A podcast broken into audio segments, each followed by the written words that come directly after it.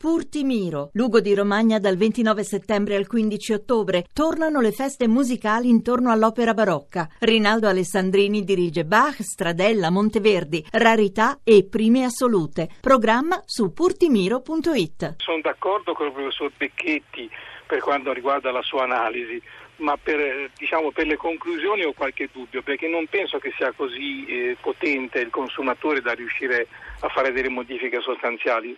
Temo invece che siano le, le grandi multinazionali, i grandi movimenti della finanza globale che eh, inducano invece in una, in una serie di, di, di, comportamenti che non vanno molto bene.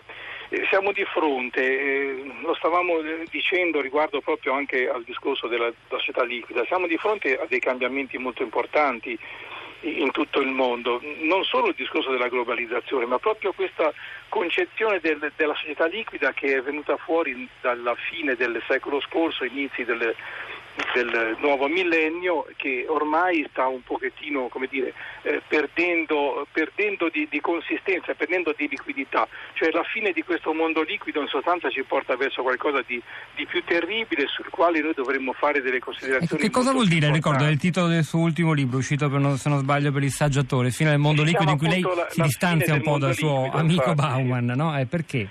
Sì, perché voglio dire, purtroppo con, con la morte di, di, Baum si assiste proprio alla morte di un, di, un, di un, periodo storico molto importante. Subito dopo il postmoderno noi abbiamo visto l'ergersi di questa, questa nuova sensibilità, di questa nuova presenza sociale della liquidità dei, dei rapporti tra le persone, cioè mancanza di, di regole fisse, perdita di solidità, tutto si muove in una maniera inconsulta, ma tutto questo movimento sta cominciando a perdere di sostanza. Perché perdere di sostanza?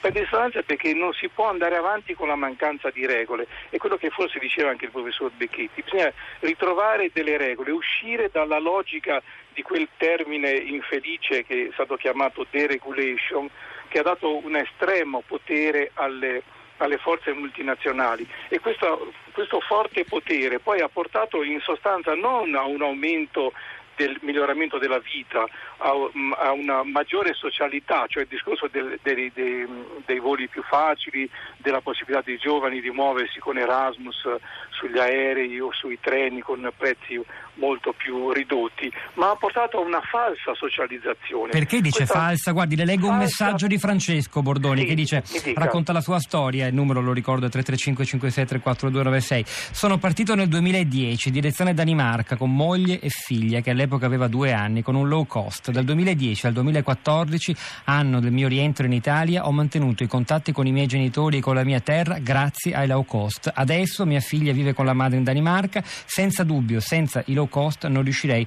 a vedere mia figlia una volta al mese. Questa è una socialità certo. essenziale, decisiva, grazie ai low cost.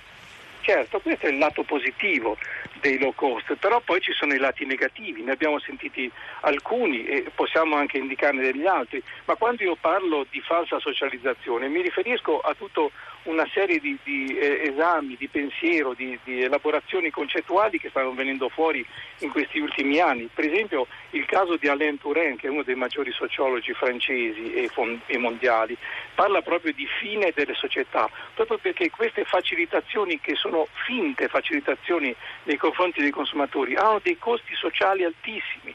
Il primo costo sociale, l'abbiamo ricordato proprio durante la trasmissione, è quello che va alle spese dei lavoratori, cioè ci sono intere categorie di lavoratori che vengono costretti a vivere in una maniera peggiorativa, no? a guadagnare di meno, a fare turni eh, esasperati e non solo, si stanno perdendo delle fasce enormi di, di, di classi proprio sociali, è la fine delle intermediazioni.